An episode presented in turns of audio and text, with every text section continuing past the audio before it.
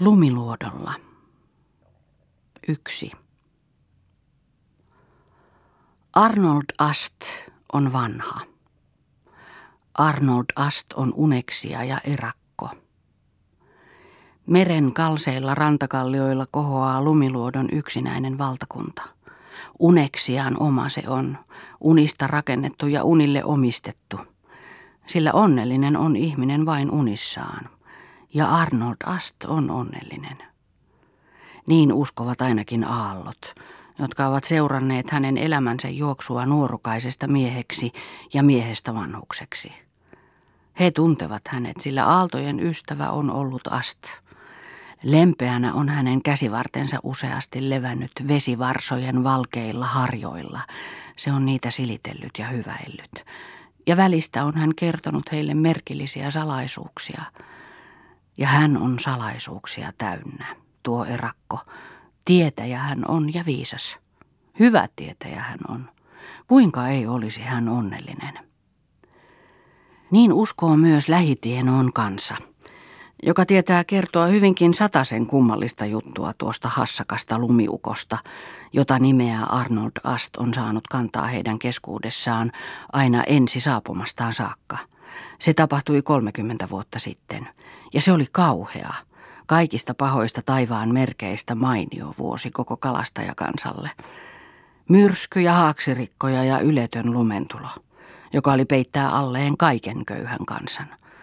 Ja sitten lisäksi kuin taikurin kädestä ilmestyy samana vuonna eräälle rantatöyräälle eriskummallinen ihmisasunto, kuin jääkarhun luola ja linnunpesä yhtä aikaa. Ja vielä eriskummallisempi ihminen alkaa näyttäytyä seudulla. Sellainen outo, jolla on tukka valkea kuin kinosten harja ja suu mykkä kuin tontun. Se ei hyvää ennusta, sanoivat vanhat. Se on tämän lumentulon haltija itse. Mutta sitten näiden 30 vuoden kuluessa olivat kaikki jo ehtineet rauhoittua. Ei mitään lumen eikä vedenpaisumuksia ollut sen koomin ollut. Lumiukko ei enää herättänyt mitään suurempaa huomiota. Kaikki tunsivat jo hänen tapansa. Hän ei ollut tehnyt mitään kolmeenkymmeneen vuoteen. Ei koskaan kalastanut, ei ampunut vesilintuja, ei muokannut maata, ei mitään. Vähän päästään löyhä hän oli tietystikin, mutta olla niin rikas, ettei tarvitse tehdä mitään kolmeenkymmeneen vuoteen. Oh, miten mahtoi hän olla onnellinen. Taas on kevät. Tuuli soittelee valkoisella vaahtokanteleellaan, meri korkeana kohisee. Lumiluodon linnan katolla lepattaa levoton lippu. Juhlavaate on lippu. Iloisten seurojen sanansaattaja, majakka kunniakulkuille. Nyt se lyö ja lepattaa, tuulta pieksää ja pingoittuu, eikä ketään kuulu. Yksinäisyys sitä vain kivettynein silmin katsoo. Sitäkö se kunnioikin, erakkuuden verimerkkinäkö se nyt kohoaa? Mutta laineet lähenevät sitä ylpeinä, korskuvina, pitkässä rohkeassa rivissä. Ne tietävät paljon erinomaisia salaisuuksia.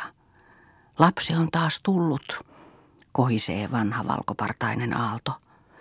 Eihän hän ole enää lapsi, hän on jo oikea nainen, mutta mistä sinä sitä huomaisit, sinä vanha tuhatvuotistonttu, lipattaa keveämpi läike valkopartaisen olalla.